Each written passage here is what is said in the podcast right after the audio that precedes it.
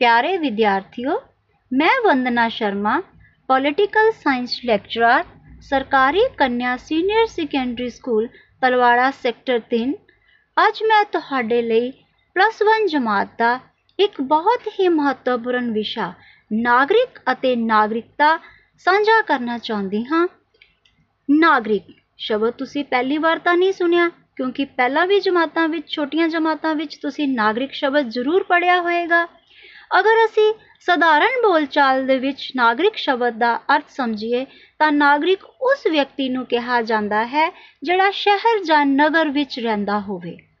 ਪਰ ਕੀ ਇਹ ਵਿਚਾਰ ਠੀਕ ਹੈ? ਇਹ ਵਿਚਾਰ ਠੀਕ ਨਹੀਂ ਹੈ। ਕਿਉਂ? ਕਿਉਂਕਿ ਅੱਜ ਤਾਂ ਬਹੁਤ ਸਾਰੀ ਅੱਜ ਵੀ ਜਨਸੰਖਿਆ ਸਾਡੇ ਭਾਰਤ ਦੀ ਪਿੰਡਾਂ ਵਿੱਚ ਰਹਿ ਰਹੀ ਹੈ। ਕਿ ਪਿੰਡਾਂ ਵਿੱਚ ਰਹਿਣ ਵਾਲੇ ਲੋਕ ਨਾਗਰਿਕ ਨਹੀਂ ਕਹਿਲਾਉਂਦੇ? ਇਸ ਕਰਕੇ ਇਹ ਪਰਿਭਾਸ਼ਾ ਅਗਰ ਸੋਚੀਏ ਤਾਂ ਠੀਕ ਨਹੀਂ ਹੋ ਸਕਦੀ। ਪ੍ਰਸਿੱਧ ਯੂਨਾਨੀ ਵਿਦਵਾਨ ਅਰਸਤੂ ਦੇ ਸਮੇਂ ਯੂਨਾਨ ਦੇ ਨਗਰ ਰਾਜਾਂ ਵਿੱਚ ਕੇਵਲ ਕੁਝ ਲੋਕਾਂ ਨੂੰ ਹੀ ਰਾਜ ਪ੍ਰਬੰਧ ਵਿੱਚ ਹਿੱਸਾ ਲੈਣ ਦਾ ਅਧਿਕਾਰ ਹੁੰਦਾ ਸੀ ਔਰ ਕੇਵਲ ਉਹ ਲੋਕ ਹੀ ਵਿਸ਼ੇਸ਼ ਅਧਿਕਾਰ ਦਾ ਪ੍ਰਯੋਗ ਕਰਦੇ ਸਨ। ਬਾਕੀ ਸਾਰੇ ਲੋਕ ਜਿਹੜੇ ਸੀ, ਉਹਨਾਂ ਨੂੰ ਗੁਲਾਮ ਕਿਹਾ ਜਾਂਦਾ ਸੀ। ਪਰ ਵਰਤਮਾਨ ਸਮੇਂ ਵਿੱਚ ਅਰਸਤੂ ਦੇ ਇਸ ਵਿਚਾਰ ਨੂੰ ਠੀਕ ਨਹੀਂ ਮੰਨਿਆ ਜਾ ਸਕਦਾ।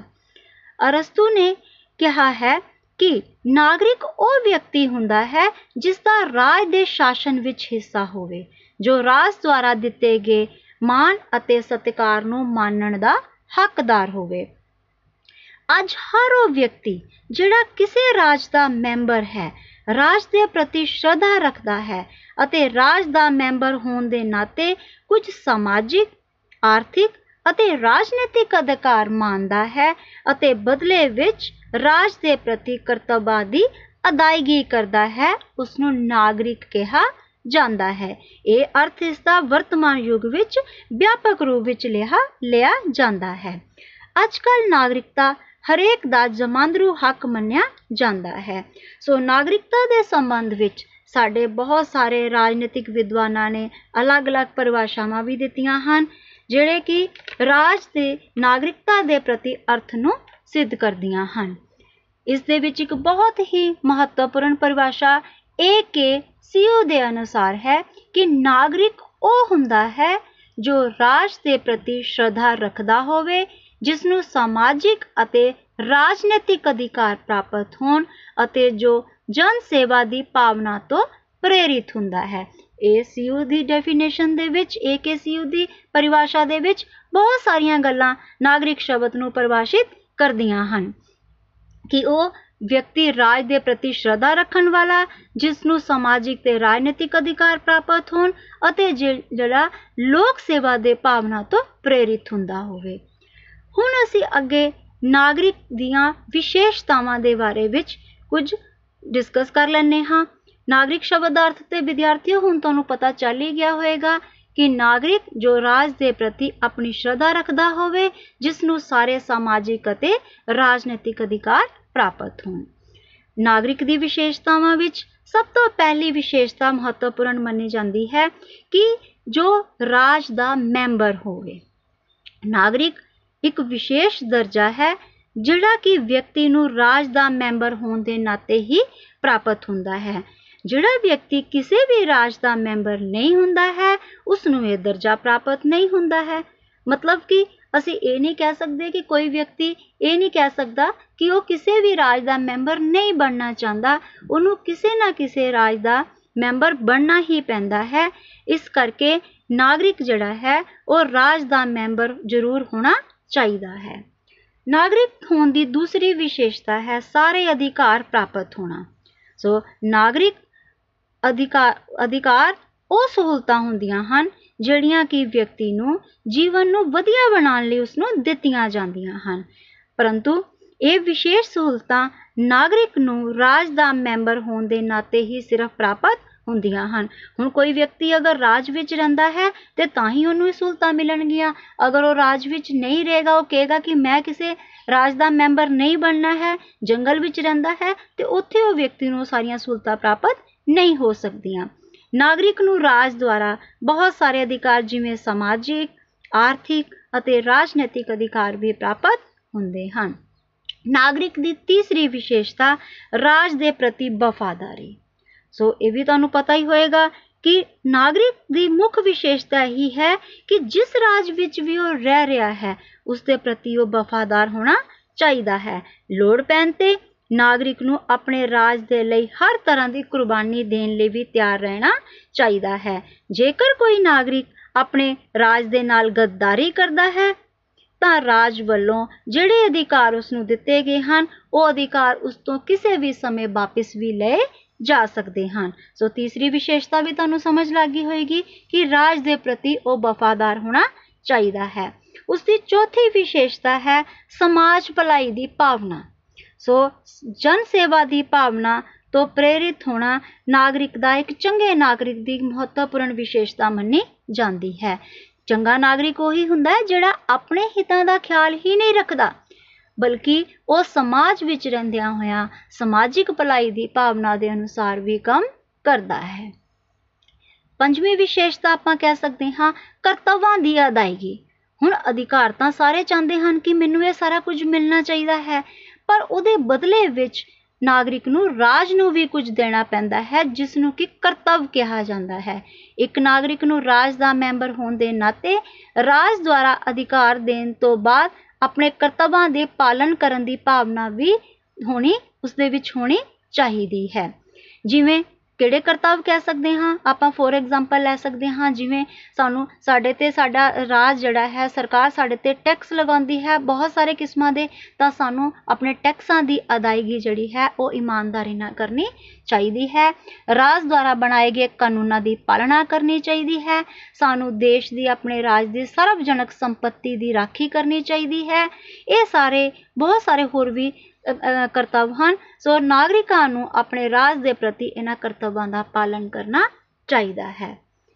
ਹੁਣ ਤੁਹਾਡੇ ਪਾਠ ਵਿੱਚ ਵਿਦਿਆਰਥੀਓ, ਇੱਕ ਬਹੁਤ ਹੀ ਇੰਪੋਰਟੈਂਟ ਟੌਪਿਕ ਇਹਦੇ ਵਿੱਚ ਹੈ। ਛੋਟਾ ਜਿਹਾ ਟੌਪਿਕ ਹੈ ਕਿ ਨਾਗਰਿਕ ਅਤੇ ਵਿਦੇਸ਼ੀ ਵਿੱਚ ਕੀ ਅੰਤਰ ਹੁੰਦਾ ਹੈ। ਜਿਵੇਂ ਕਿ ਸ਼ਬਦਾਂ ਤੋਂ ਹੀ ਬਿਲਕੁਲ ਤੁਹਾਨੂੰ ਸਮਝ ਆ ਰਿਹਾ ਹੋਵੇਗਾ। ਨਾਗਰਿਕ, ਜਿਹੜਾ ਕਿ ਆਪਣੇ ਦੇਸ਼ ਵਿੱਚ ਰਹਿਣ ਵਾਲਾ, ਤਾਂ ਵਿਦੇਸ਼ੀ ਕੌਣ ਹੁੰਦਾ ਹੈ? ਜਿਹੜਾ ਕਿ ਬਾਹਰਲੇ ਦੇਸ਼ ਤੋਂ ਕਿਸੇ ਦੂਸਰੇ ਦੇਸ਼ ਵਿੱਚ ਕਿਸੇ ਨਾ ਕਿਸੇ ਕਾਰਨ ਥੋੜੀ ਦੇਰ ਸਮੇਂ ਲਈ ਅਸਥਾਈ ਰੂਪ ਵਿੱਚ ਆ ਕੇ ਰਹਿੰਦਾ ਹੈ ਉਸ ਨੂੰ ਅਸੀਂ ਵਿਦੇਸ਼ੀ ਕਹਿੰਦੇ ਹਾਂ। ਸੋ ਇਸ ਦਾ ਅੰਤਰ ਤੁਹਾਨੂੰ ਚੰਗੀ ਤਰ੍ਹਾਂ ਨਾਲ ਯਾਦ ਹੋਣਾ ਚਾਹੀਦਾ ਹੈ। ਪਹਿਲਾਂ ਆਪਾਂ ਨਾਗਰਿਕ ਨੂੰ ਇੱਕ ਵਾਰੀ ਸਮਝ ਲੈਂਦੇ ਹਾਂ ਕਿ ਨਾਗਰਿਕ ਕੀ ਹੋ ਗਿਆ। ਪਹਿਲਾਂ ਵੀ ਤੁਸੀਂ ਡੈਫੀਨੇਸ਼ਨ ਪੜ੍ਹੀ ਹੈ ਕਿ ਨਾਗਰਿਕ ਜਿਹੜਾ ਹੈ, ਇੱਕ ਦੇਸ਼ ਵਿੱਚ ਵਸਣ ਵਾਲੇ ਸਾਰੇ ਵਿਅਕਤੀ ਜਿਹੜੇ ਹਨ, ਉਹ ਨਾਗਰਿਕ ਹੁੰਦੇ ਹਨ, ਪਰ ਕਈ ਲੋਕ ਦੂਸਰੀਆਂ ਦੇਸ਼ਾਂ ਤੋਂ ਵੀ ਆ ਕੇ ਅਸਥਾਈ ਰੂਪ ਵਿੱਚ ਉੱਥੇ ਬਸ ਜਾਂਦੇ ਹਨ। ਉਹਨਾਂ ਨੂੰ ਅਸੀਂ ਨਾਗਰਿਕ ਨਹੀਂ ਕਹਿ ਸਕਦੇ। ਜਿਵੇਂ ਕਿ ਭਾਰਤ ਵਿੱਚ ਬਹੁਤ ਸਾਰੇ ਲੋਕ ਜਿਹੜੇ ਹਨ, ਕੋਈ ਅਮਰੀਕਾ ਤੋਂ ਆਇਆ ਹੋਇਆ ਹੈ, ਕੋਈ ਚੀਨ ਤੋਂ ਆ ਕੇ, ਕੋਈ ਅੰਗਰੇਜ਼, ਬਹੁਤ ਸਾਰੇ ਲੋਕ ਭਾਰਤ ਵਿੱਚ ਵੀ ਆ ਕੇ ਰਹਿ ਲੈਂਦੇ ਹਨ ਤੇ ਭਾਰਤ ਤੋਂ ਵੀ ਬਹੁਤ ਸਾਰੇ ਲੋਕ ਬਾਹਰਲੇ ਦੇਸ਼ਾਂ ਵਿੱਚ ਜਾ ਕੇ ਰਹਿਣਾ ਸ਼ੁਰੂ ਕਰ ਦਿੰਦੇ ਹਨ। ਸੋ ਭਾਰਤ ਵਿੱਚ ਰਹਿਣ ਵਾਲੇ ਲੋਕ ਭਾਰਤ ਦੇ ਨਾਗਰਿਕ ਹੋਖਵਾਉਂਦੇ ਹਨ, ਪਰ ਜਿਹੜੇ ਲੋਕ ਬਾਹਰ ਤੋਂ ਥੋੜੇ ਸਮੇਂ ਲਈ ਅਸਥਾਈ ਰੂਪ ਵਿੱਚ ਭਾਰਤ ਵਿੱਚ ਆਉਂਦੇ ਹਨ, ਤਾਂ ਅਸੀਂ ਉਹਨਾਂ ਨੂੰ ਕੀ ਕਵਾਂਗੇ? ਉਹ ਵਿਦੇਸ਼ੀ ਕਹਿਲਾਉਣਗੇ।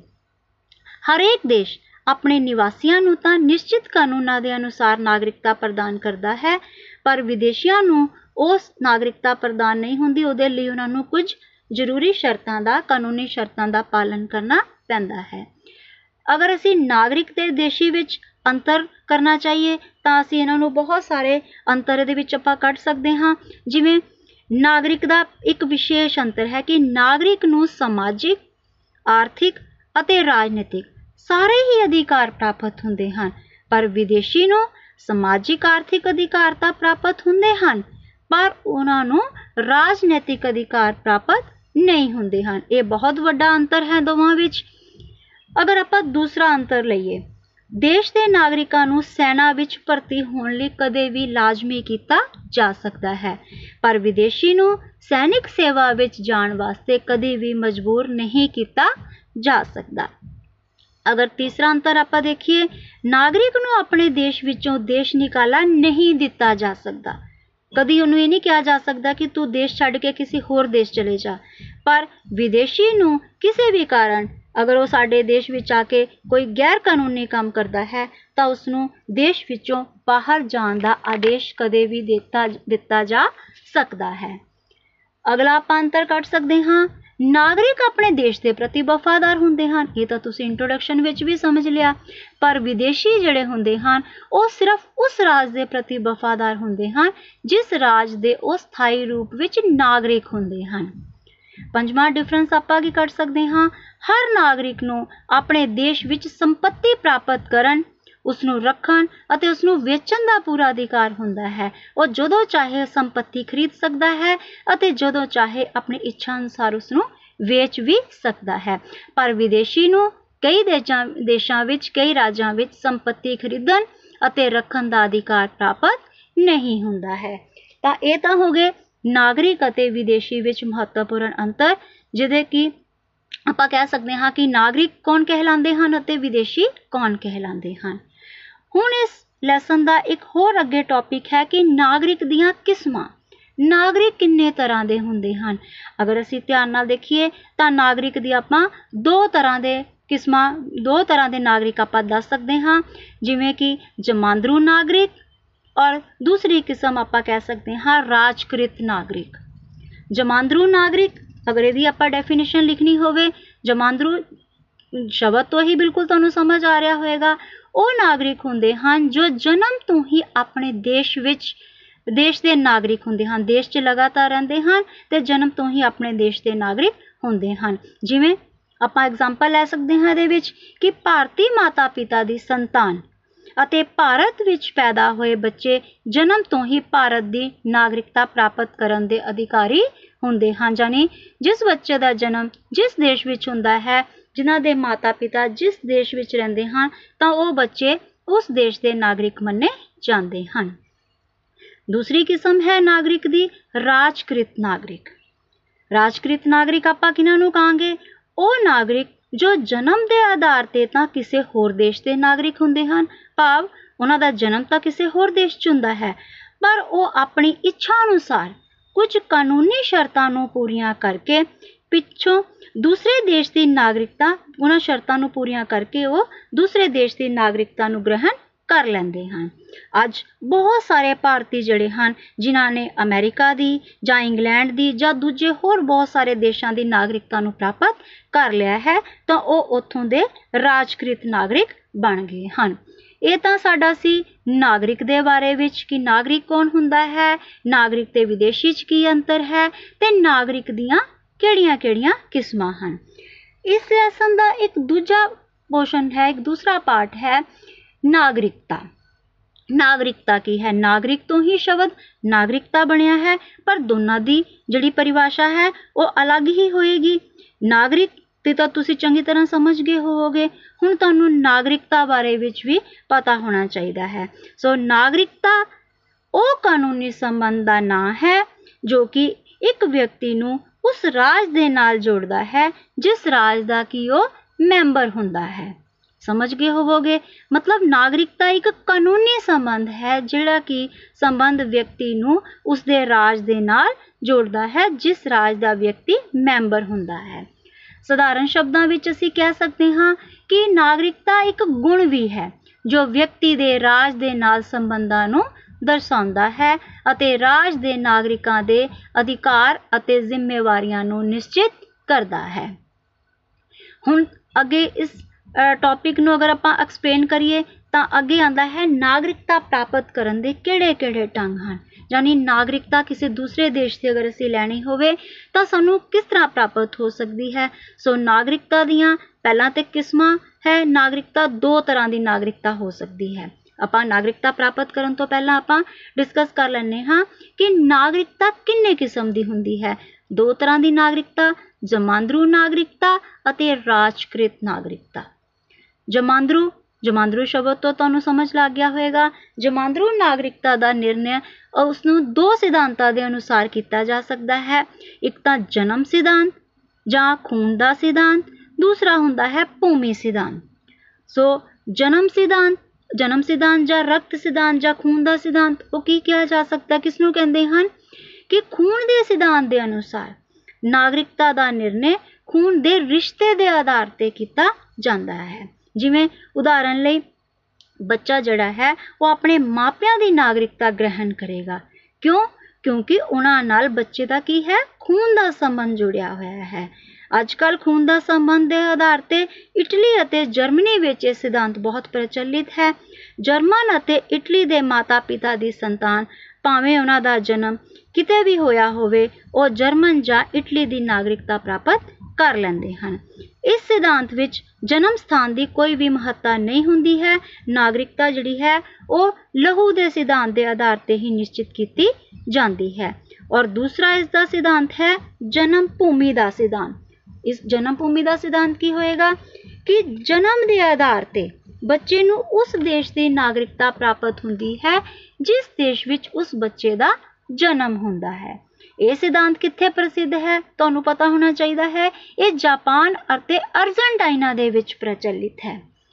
ਕਿ ਜੇਕਰ ਕਿਸੇ ਵਿਦੇਸ਼ੀ ਜੋੜੇ ਦੇ ਬੱਚੇ ਦਾ ਜਨਮ ਅਰਜਨਟਾਈਨਾ ਵਿੱਚ ਹੁੰਦਾ ਹੈ, ਤਾਂ ਉਹ ਬੱਚਾ ਜਿਹੜਾ ਹੈ, ਉਹ ਜਨਮ ਭੂਮੀ ਦੇ ਸਿਧਾਂਤ ਦੇ ਆਧਾਰ ਤੇ ਅਰਜਨਟਾਈਨਾ ਦਾ ਨਾਗਰਿਕ ਕਹਿਲਾਉਂਦਾ ਹੈ ਉਸ ਨੂੰ ਉਸ ਦੀ ਨਾਗਰਿਕਤਾ ਪ੍ਰਾਪਤ ਹੋ ਜਾਂਦੀ ਹੈ। ਪਰ ਜੇ ਕੋਈ ਅਰਜਨਟਾਈਨਾ ਦਾ ਹੀ ਜੋੜਾ ਕਿਸੇ ਉਹਨਾਂ ਦੇ ਸੰਤਾਨ ਦੇ ਜਨਮ ਕਿਸੇ ਦੂਸਰੇ ਦੇਸ਼ ਵਿੱਚ ਜਾ ਕੇ ਹੁੰਦੀ ਹੈ, ਤਾਂ ਉਸ ਨਿਯਮ ਦੇ ਆਧਾਰ ਤੇ ਅਰਜਨਟਾਈਨਾ ਦੀ ਨਾਗਰਿਕਤਾ ਉਸ ਨੂੰ ਪ੍ਰਾਪਤ ਨਹੀਂ ਹੁੰਦੀ ਹੈ। ਇਸ ਸਿਧਾਂਤ ਵਿੱਚ ਉਸ ਨੂੰ ਉਸ ਦੇਸ਼ ਦੀ ਨਾਗਰਿਕਤਾ ਪ੍ਰਾਪਤ ਹੁੰਦੀ ਹੈ, ਜਿਸ ਦੇਸ਼ ਵਿੱਚ ਉਸ ਦਾ ਜਨਮ ਹੁੰਦਾ ਹੈ।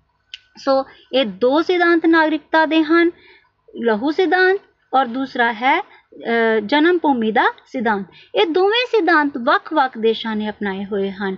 ਸੋ ਉਸ ਦੇ ਆਧਾਰ ਤੇ ਹੀ ਨਾਗਰਿਕਤਾ ਜਿਹੜੀ ਹੈ, ਨਿਸ਼ਚਿਤ ਕੀਤੀ ਜਾਂਦੀ ਹੈ। ਨਾਗਰਿਕਤਾ ਸੰਬੰਧੀ ਕਈ ਵਾਰੀ ਝਗੜੇ ਵੀ ਪੈਦਾ ਹੋ ਜਾਂਦੇ ਹਨ।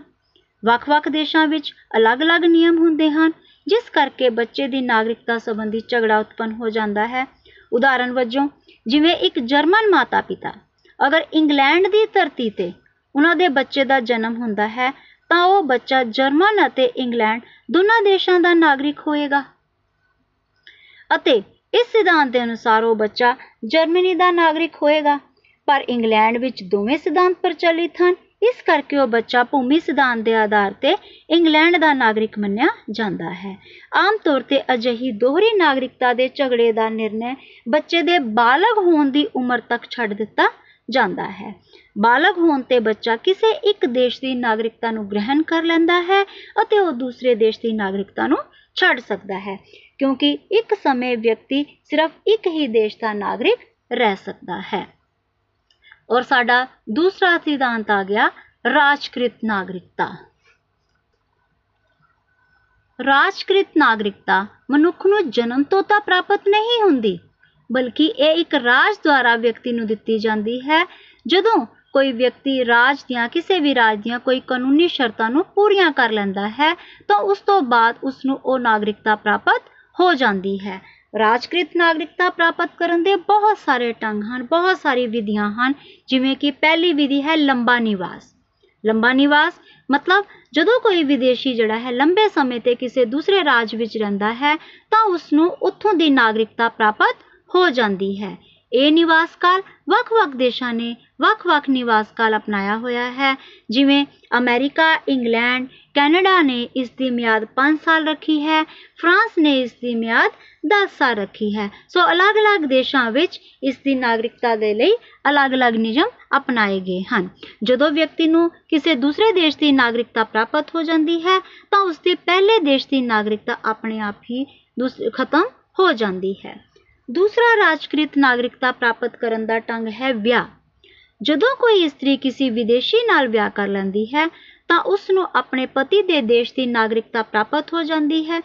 ਜਿਵੇਂ ਕਿ ਅਗਰ ਕੋਈ ਭਾਰਤੀ ਇਸਤਰੀ ਕਿਸੇ ਦੂਸਰੇ ਵਿਦੇਸ਼ੀ ਨਾਲ ਵਿਆਹ ਕਰ ਲੈਂਦੀ ਹੈ, ਕਿਸੇ ਵੀ ਦੂਸਰੇ ਦੇਸ਼ ਦੇ ਵਿਅਕਤੀ ਨਾਲ, ਤਾਂ ਉਸ ਦੀ ਆਪਣੇ ਭਾਰਤ ਦੇਸ਼ ਦੀ ਨਾਗਰਿਕਤਾ ਖਤਮ ਹੋ ਜਾਏਗੀ, ਤਾਂ ਉਸ ਨੂੰ ਉਸ ਦੇਸ਼ ਦੀ ਨਾਗਰਿਕਤਾ ਮਿਲ ਜਾਏਗੀ, ਜਿਸ ਦੇਸ਼ ਦੀ ਉਸ ਦੇ ਪਤੀ ਦੀ ਨਾਗਰਿਕਤਾ ਹੈ। ਪਰ ਜਾਪਾਨ ਵਿੱਚ ਇੱਕ ਦੂਸਰੀ ਹੀ ਪ੍ਰਥਾ ਹੈ।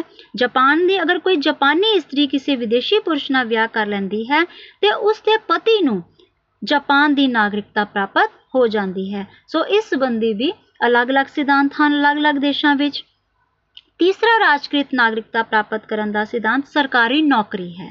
ਜੇਕਰ ਕੋਈ ਵਿਦੇਸ਼ੀ ਵਿਸ਼ੇਸ਼ ਯੋਗਤਾਵਾਂ ਨੂੰ ਪੂਰੀਆਂ ਕਰ ਲੈਂਦਾ ਹੈ ਅਤੇ ਕਿਸੇ ਦੂਸਰੇ ਦੇਸ਼ ਵਿੱਚ ਸਰਕਾਰੀ ਨੌਕਰੀ ਪ੍ਰਾਪਤ ਕਰ ਲੈਂਦਾ ਹੈ, ਤਾਂ ਉਸ ਨੂੰ ਉਸ ਦੇਸ਼ ਦੀ ਨਾਗਰਿਕਤਾ ਪ੍ਰਾਪਤ ਹੋ ਜਾਂਦੀ ਹੈ। ਚੌਥਾ ਸਿਧਾਂਤ ਆਪਾਂ ਕਹਿ ਸਕਦੇ ਹਾਂ, ਸੰਪਤੀ ਜਾਂ ਜਾਇਦਾਦ ਖਰੀਦਣ ਦਾ। ਕਈ ਦੇਸ਼ਾਂ ਵਿੱਚ ਵਿਦੇਸ਼ੀ ਦੁਆਰਾ ਕਿਸੇ ਦੂਸਰੇ ਦੇਸ਼ ਵਿੱਚ ਸੰਪਤੀ ਖਰੀਦਣ ਕਰਕੇ ਉਹਨੂੰ ਉੱਥੋਂ ਦੀ ਨਾਗਰਿਕਤਾ ਪ੍ਰਾਪਤ ਹੋ ਜਾਂਦੀ ਹੈ। ਜਿਵੇਂ ਪੀਰੂ ਅਤੇ ਮੈਕਸੀਕੋ ਦੇਸ਼ ਹਨ ਅਗਰ ਉੱਥੇ ਸੰਪਤੀ ਖਰੀਦੀ ਜਾਏ, ਤਾਂ ਉੱਥੋਂ ਦੀ ਉਸ ਵਿਅਕਤੀ ਨੂੰ ਨਾਗਰਿਕਤਾ ਪ੍ਰਾਪਤ ਹੋ ਜਾਂਦੀ ਹੈ। ਅਜਿਹਾ ਇਸ ਲਈ ਕੀਤਾ ਜਾਂਦਾ ਹੈ ਤਾਂ ਜੋ ਜਾਇਦਾਦ ਖਰੀਦਣ ਨਾਲ ਉਸ ਵਿਅਕਤੀ ਨੂੰ ਉਸ ਦੇਸ਼ ਨਾਲ ਲਗਾਅ ਹੋ ਜਾਏ। ਇਸ ਕਰਕੇ ਉਸ ਦੇਸ਼ ਦੇ ਦੁਆਰਾ ਉਸ ਨੂੰ ਵਿਅਕਤੀ ਨੂੰ ਉੱਥੋਂ ਦੀ ਨਾਗਰਿਕਤਾ ਦੇ ਦਿੱਤੀ ਜਾਂਦੀ ਹੈ। ਪੰਜਵਾਂ ਸਿਧਾਂਤ ਹੈ ਗੋਦ ਲੈਣ ਨਾਲ। ਜਦੋਂ ਕੋਈ ਇਸਤਰੀ ਕਿਸੇ ਦੂਸਰੇ ਦੇਸ਼ ਦੇ ਬਾਲਕ ਨੂੰ, ਬੱਚੇ ਨੂੰ ਗੋਦ ਲੈ ਲੈਂਦੀ ਹੈ, ਤਾਂ ਉਸ ਬੱਚੇ ਨੂੰ ਆਪਣੇ ਨਵੇਂ ਮਾਤਾ-ਪਿਤਾ ਦੇ ਦੇਸ਼ ਦੀ ਨਾਗਰਿਕਤਾ ਪ੍ਰਾਪਤ ਹੋ ਜਾਂਦੀ ਹੈ।